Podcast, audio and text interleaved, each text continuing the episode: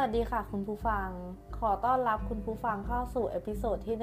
1 วันนี้ทางรายการมีข่าวเกี่ยวกับปัญหาน้ำเน่าเสีย มานำเสนอให้คุณผู้ฟังได้รับฟังกันค่ะ ผู้คนในอดีตที่เติบโตมาในสมัยที่เคยเห็นแม่น้ำลำคลองหลายแห่งในประเทศไทยยังใสสะอาด มองเห็นปลา กุ้ง เต่าว่ายน้ำกันไปมา แต่ทุกวันนี้ แม่น้ำลำคลองหลายแห่งทั้งในเมืองหลวงและต่างจังหวัด มีความแตกต่างในอดีตอย่างชัดเจน ทั้งมีสีดำส่งกลิ่นเหม็นโชย กลายเป็นแหล่งเพาะพันธุ์ลูกน้ำยุง และแมลงวันตอมของเน่าเสีย ที่อยู่ในแม่น้ำในที่สุดก็จะเป็นแหล่งสะสมเชื้อโรคในชุมชน โดยข่าวที่ได้นำมาเสนอคุณผู้ฟังในวันนี้ เป็นข่าวเกี่ยวกับการลงพื้นที่ของทีมงานข่าวเรื่องเล่าเช้านี้ ในการเร่งแก้ไขคลองเตยน้ำเน่าเสียหนัก และส่งกลิ่นเหม็นรุนแรง ในวันที่ 16 พฤศจิกายน พุทธศักราช 2558 ทางรายการข่าวเรื่องเล่าเช้านี้ ได้นำเสนอข่าวว่า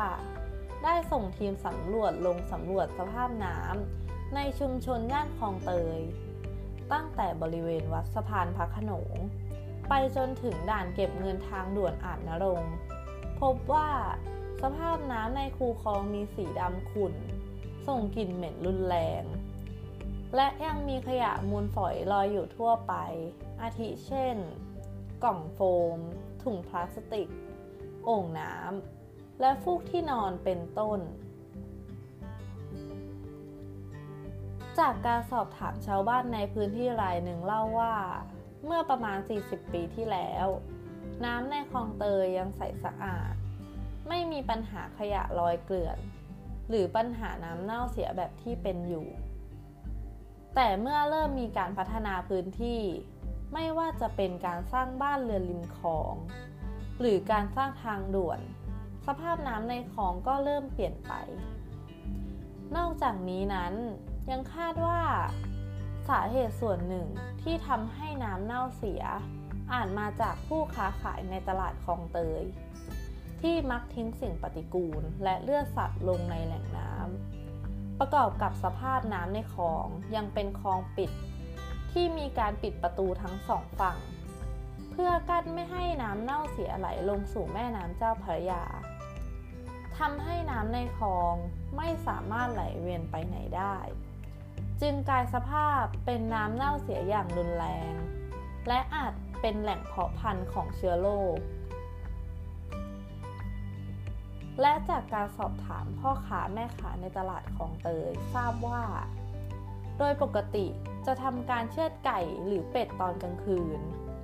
และแต่ละครั้งมีการเชือดไก่และเป็ดรวมกัน 1,000 ตัว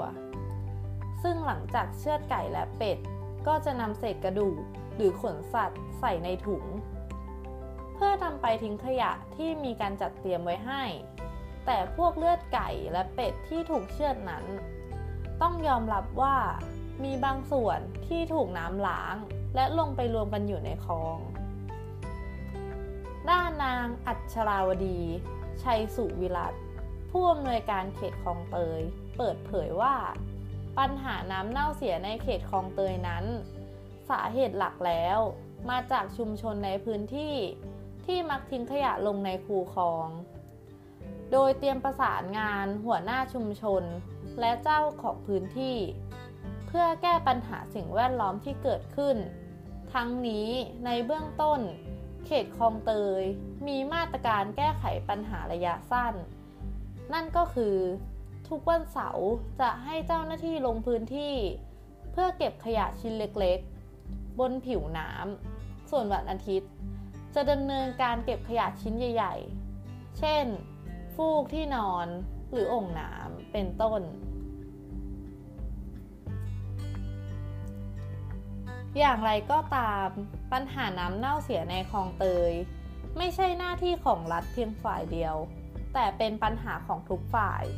ที่ต้องเข้ามาช่วยกันแก้ปัญหา ดังนั้นหากให้เจ้าหน้าที่รัฐทำเพียงลำพัง โดยประชาชนในชุมชนไม่ให้ความร่วมมือ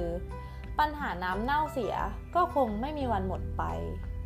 แล้วกลับมาพบกันใหม่ค่ะ สวัสดีค่ะ